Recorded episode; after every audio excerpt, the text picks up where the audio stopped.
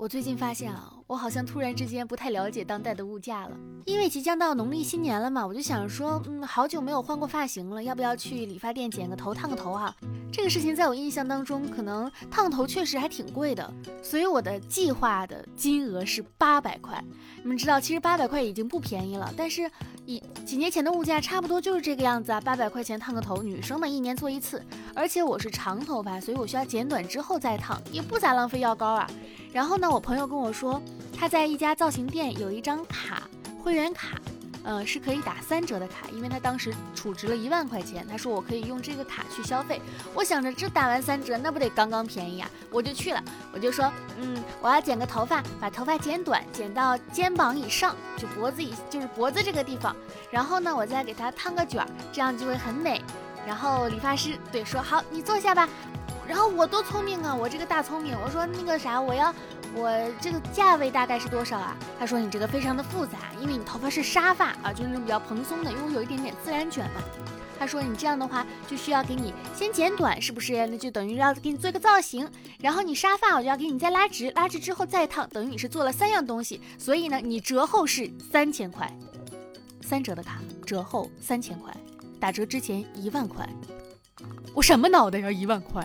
于是，我秉承着一个绝对不惯着他们的原则。当时我老公也在嘛，因为我老公也要烫个头，他也已经坐下了。我跟老我跟老公就说：“走起来，咱不做了，太贵了。”然后店员小哥看着我就说：“啊，好，不做也可以的。”我说：“对呀，你们这个太贵了，我承担不起。”出门之后，我老公就看着我，他就说：“哎呀。”你还挺厉害的，因为很多人往那一坐，他跟你说，哎，我们这个不贵的，这个还要给你做造型什么的，可能就嗯，就算觉得贵也不好意思说不做了。我说为什么不好意思说？不说的话，那吃哑巴亏的就是我了。三千块钱剪个头，我说我还没有那么土大款。于是我们就去了我们家附近的一家理发店。也是我们两个人嘛，两个人剪头烫头，嗯，两个人才花了一千一百块钱，对于我来说是一个很合适的价位了。当然也是打折了，因为那家也是会有一些会员活动，嗯，但是呢就没有说给你推销的很不舒服，也是很舒服的，给你打了七折，然后等于我们在里面存了才存了一百多块钱，就是很舒服，你知道吗？因为一百多块钱男生理两次头发就花完了嘛，我觉得也没有什么关系。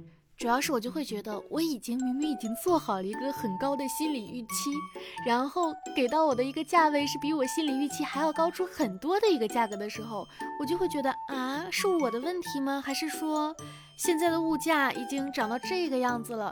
是大家都能赚到这么多的钱了吗？不会吧，不至于吧，不应该吧？然后我因为那工作需要嘛，我需要去拍一套公式照，就是可以用来抠图做宣传的那种照片。于是我就问我们朋友，说是，哎，你是在哪里拍的呀？我看你这个挺好。他说，啊，我这个不贵，就是一千五百多块钱，然后给你精修出来六张。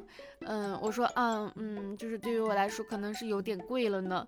然后我就问另外一个朋友，他那个也是一千多，然后精修两张。我就去看海马体，然后去看那个。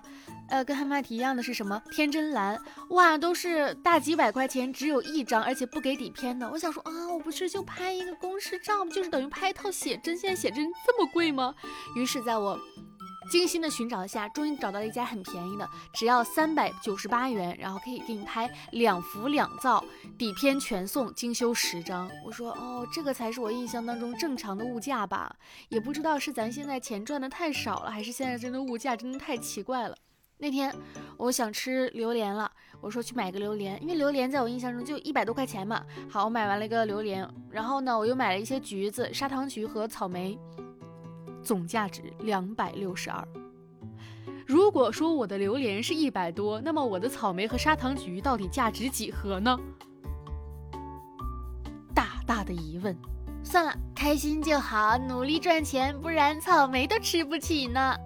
Hello，我亲爱的听众小可爱们，你们还好吗？又到了我们愉快的周一啦！这里依旧是温馨治愈、正能量、暖心暖胃暖被窝的小电台，我依旧是你们的小可爱兔小慧呀！啊，我在二三年跨年的那一天啊，就二三年跨二四年那年那天，跟朋友们在家里跨的嘛，也是许下了很多的心愿。像我去年的心愿是成为一名优秀的配音演员，然后呃身体健康之类的。然后今年的愿望其实只剩下了身心健康，就是我希望我能够健健康康的，以一个很好的一个姿态，一个很好的心态，很好的一个身体作为支撑，去以这个支撑来去追逐自己的梦想，好好的去搞工作，好好的去生活。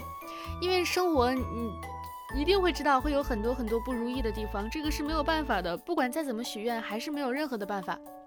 所以，我今年就是希望自己能够身心健康嘛，去迎接一个又一个的挑战。而且也是发现了很多事情，你哪怕在。下面做足了，做好了各种各样的准备，到实战的那一天，你还是没有办法发挥出来，你就会觉得啊，怎么会这样子？我明明已经 准备了很多，就会有一种恨自对自己的恨铁不成钢。但是想明白这个都是常态之后啊，就会好很多了。哎呀，又是到了二四年啊，真的一年比一年快啊。可能这个就是成年人的世界吧，面临着工作、面临着生活的压力之后，就一年比一年快。然后跟其他朋友们聊天的时候，也总是会聊一些，比如说，哎呀，是啊，行业不太好，哎呀，是啊，经济不太景气，哎呀，是啊，有点迷茫，哎呀，总觉得自己不够，哎呀，这也太难了，哎呀，那也太难了，就会把很多的负面的情绪跟朋友们这样去分享之后，你会发现哦，大家都一样，个人各有个人苦，个人自有个人难啊。但总觉得不应该是这个样子的呀！我小时候觉得成年后的自己一定特别的厉害，一定是住在高楼大厦里面，不愁吃不愁穿，可以到处去游玩，有大把的时间，有大把的金钱。现在有的是什么呢？掉落的大把头发，还有很多的痛苦。但是你再回过头去想啊，如果你现在是一个小学生，你来想你现在的经济情况也好，就是毕竟你可以买得起旺旺大礼包了嘛，你也可以买得起十块钱一根的冰棍儿。小时候很多不敢想的东西，在现在看来哦很简单啊。我记得我小时候上学，自动铅笔啊是五毛钱一根，当时班级里面有同学的妈妈呢，给他买了一根十五块钱的自动铅笔。我当时觉得啊，他们家好有钱啊。就是可以给孩子买这么好的东西吗？但现在想想，十五块一根的笔，现在自己也在用，也可以买。所以，可能再过几年，然后再来看我们当下这个状态，也会觉得啊，当下这个状态那些担心根本就不算什么吧。所以，日子还是会一天比一天好的，要深深的、坚定的相信这一点。我前段时间去看了个中医，因为我觉得自己明显是体力跟不上，有点虚。结果去中医一看啊，气阴两虚，气血两虚。就是同时存在，然后并且低血压，就是很容易晕嘛。然后呢，就给我开了很多很多的中药。回家之后，只喝了一天。为什么呢？我对外的说法是啊，因为我虚弱的连药都喝不动。实际上我内心的说法是，这个玩意也太难喝了。但是说明了什么呢？说明我们大家现在真的要注意自己的身体啊，一定要去医院看一看，就是尤其看看中医还是有好处的，调理调理，这样你就会获得一个。你清楚哪里有问题的身体？经常有朋友问，就说：“哎，你天天这么忙，那么忙的，你赚的是不是赚了很多钱啊？”开玩笑，我天天上班这么忙，哪有空赚钱呀？我老公也是去医院看了个身体，做了个胃镜，因为他一直就是胃疼嘛，不是很舒服。做完胃镜之后发现是慢性胃炎，所以就要吃药，也是要调理。然后呢，呃，因为当时他还有个胃溃疡，所以做了一份活检。医生就跟他说了，说你这份活检报告呀，你那个六个工作日之后，记得是工作日，然后再来咱们医院取啊。我们说好嘞。由于我们两个的工作，他是录音师，我是配音演员嘛，所以我们两个都不存在就是周一到周五上班这个概念，所以我们我们都是有活就去干的那种。然后。就不知道什么叫工作日、非工作日，就是心里不会记得说哦，今天是周几，今天是周几，没有这根弦儿。于是呢，嗯，第一次，呃，前段时间比较忙，就一直没有去取。然后我就跟他说，我说不行，你这样得早起去取。他说好。然后结果头一天晚上又熬了大夜，第二天早上又起不来，就没去上，就没取上。我说那你这不行呀，你得赶紧得知道什么情况，因为我会有点担心嘛，我怕他万一真得了什么大病，嗯。然后他说那行。然后结果。第二天呢，他就说那那我就去取一趟吧。早上又没起来，说没关系，我今天下班很早的，我可能四五点就下班了。我说哇，那很好啊，你晚你下午去呗。下午到医院了之后，给我发了个信息，兔兔，那个人家医生下班了，哦，去不了了。我说那你就明天早上早起吧。他说嗯，看来也只能早起了。第二天早上给我发消息，兔兔，今天是周日，没有人上班。我说啊，谁家好人取活检取三次取不出来呀？我说那你那个你要不去那个机器那儿取？他说啊不行，这个报告只能人工取。我说好，然后今天早上才把报告取回来。取回来之后，其实还是前浅轻度的胃炎嘛。吃药就可以了，也算是稍稍安了个心。我们家扫地机器人儿最近就觉得它要坏了一样，就平常扫地其实扫拖一体的嘛，没有那么吵，会有点吵。你用强力模式的时候它是有声音的，然后但是最近它真的很吵，我就觉得这可能是有点要坏了，而且拖地感觉也不是拖的不是很干净，扫的也不是很很干净。昨天我就又让它扫拖嘛。扫拖的时候，就是把地上的猫抓，呃，就是那个逗猫棒吸起来了。我们家那个小猫塔塔就很着急，哎，你怎么抢我逗猫棒呢？疯狂去追抓逗猫棒，营救我的逗猫棒！什么大机器居然敢吃我的逗猫棒？把我的玩具还给我！然后我说，那我帮帮你吧，我就开始拽那个逗猫棒，拽着拽着，我在那个绕线器上发现了很多。头发，哦，就是我当时长发的那些东西。我想说，哦，确实很缠绕。我再仔细一看，不对呀，这不有我丢失了两个月的鞋带儿吗？因为有一双鞋我特别喜欢，但是鞋带儿不见了，我就没办法穿。我说啊，原来在这里。把那个鞋带拽出来之后，扫地机器人恢复了正常的工作。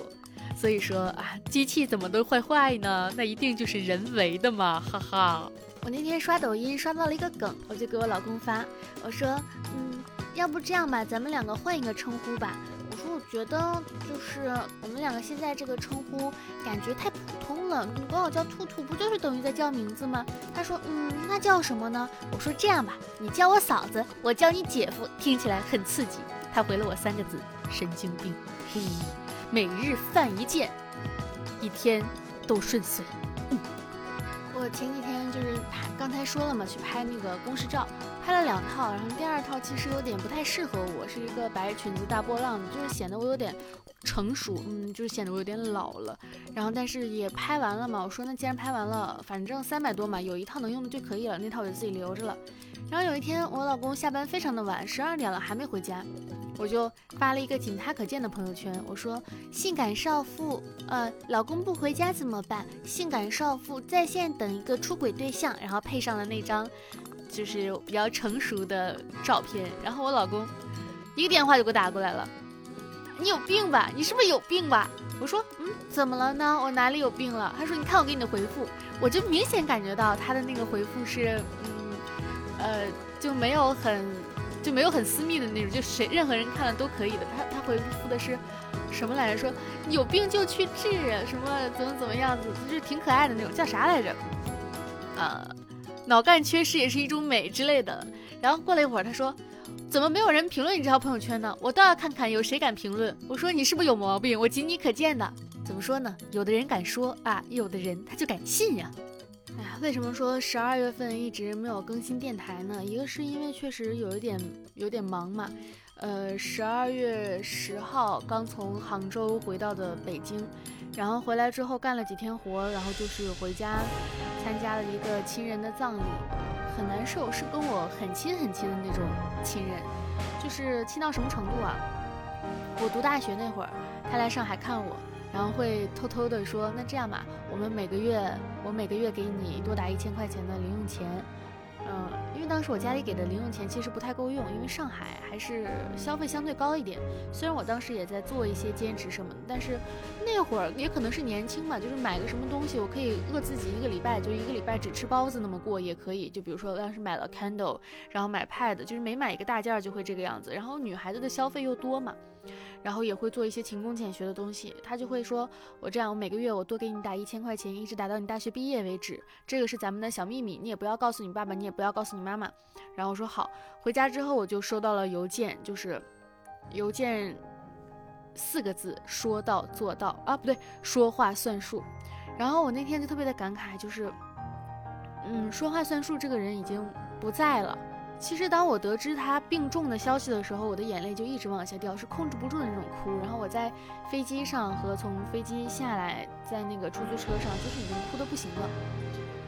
我是没赶上的，我下飞机的时候人还在，我上出租的时候人走的，就真的很难受很难受。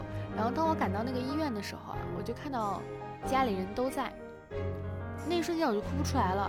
然后那几天我的情感一直是相对比较。淡的那种，但是内心的劲儿非常的足，就是很难过。然后我看到我爸和我大爷，就是因为去世的是我二大爷嘛，然后他们看着他的眼神里面，就是那个眼神是我很难去忘记的那个眼神，他们两个兄弟嘛盯着我二大爷的照片，然后去看着的时候，那个眼神是空空的，但是呢，里面的情感是很充沛的。他们没有流没有流眼泪，然后也没有说一句话，但是当时那个场景给我的触动非常非常的大。那几天就是心里非常的难过难受，你会觉得说，哦，这个人离开了，会空了一块儿。是从来没有想过的事情，因为其实他癌症已经得了有一年半两年的时间，差不多将近两年吧。去年过年还在一起，呃，烤橘子啊，然后烤核桃什么的，一起放烟花。然后今年呢，因为去年当时我刚跟我老公谈恋爱，我就跟他说这个非常的好。然后他今年也是买了一个那个小炉子回家里烤枣、烤橘子。我看到那个炉子，我就会想，哦，给我带来这个习惯的人已经不在了，然后但是生活还是在继续下去的。也是在那天的葬礼上，葬礼上见到了一个我很多年都没有见过的一个朋友还是亲戚吧，因为也是几年前有一些没有解开的一个东西，在见面之后就会觉得哦释然了，原来是这个样子的这样的一个感觉，生死之外没有大事。然后从那个广州又回到北京之后，就一直在投入工作当中。嗯，电台确实是没有什么时间更新，而且最近的情绪其实比较五味杂陈吧。开心的事情很多，伤心的事情也很多，不知所措的事情依然有很多。我觉得这可能就是生活吧。随着最近慢慢的变大，然后一些呃，二三年对我来说是一个人生经历发生了一个巨大的一个转变，因为二三年。我的工作上有一个突破，就是签约了公司，然后有有了公司对我的行业的对我工作的加持，然后结婚了，就是组成了自己的一个家庭，然后朋友们呢也发生了一些变化，因为我发现啊，但凡是结婚之后，朋友的关系都会多多少少发生了变化，因为你跟以前不一样了，你最亲密的朋友不再是你以前的闺蜜，而是你。你的另一半，你的另一半其实最好的一个关系就是你们变成了最亲密无间的一个朋友的关系。你可以什么都跟他说，你可以不用任何隐藏自己任何的一个情绪。当然了，和男生的相处跟女生的相处还是不一样的。所以，所以今年是人际关系也好，还有各种方面都是发生了一些变化。但我不觉得是一个不好的一个变化，也会遇见了很多新鲜的人，然后经历了一些新鲜的事物，让自己也变得更加的。坚韧，然后也希望自己能够变得更加的游刃有余。得到了也失去了，呃，对于我来说可能是一个好的一个变化吧。只要不后悔，其实就可以了。所以说我今年一年所有给人的祝福，我都祝福的是希望你开心快乐，身心健康。一切都是身外之物，但是开心和快乐是能够永远帮助你，给你一个提神的一个。东西，所以我也希望能够听到这期电台的小伙伴们也能够开心快乐，身心健康。嗯，同时呢，我们自己做了两本有声书，希望大家也可以支持一下，在喜马拉雅上，一个叫做《临死前想杀个神》，还有一本叫做《逝者敲门》，大家可以去点击一下订阅，去收听一下，真的做的还挺不错的。我在里面也是配了两个角色，呃，《临死前想杀个神》配的是系统，《逝者敲门》里面配的是江小鱼，大家可以去听一下，打 call 一下，支持一下我们。好了，那本期的小电台到这里结束了，感谢大家的收听，爱大家，么么哒。我的新浪微博是浮夸嗨聊，呃，哎呀妈呀，我的新浪微博是浮夸的大哥兔小慧，浮夸的大哥兔小慧，听众群是五二四六三一六六八五二四六三一六六八，爱大家，拜拜，么么哒。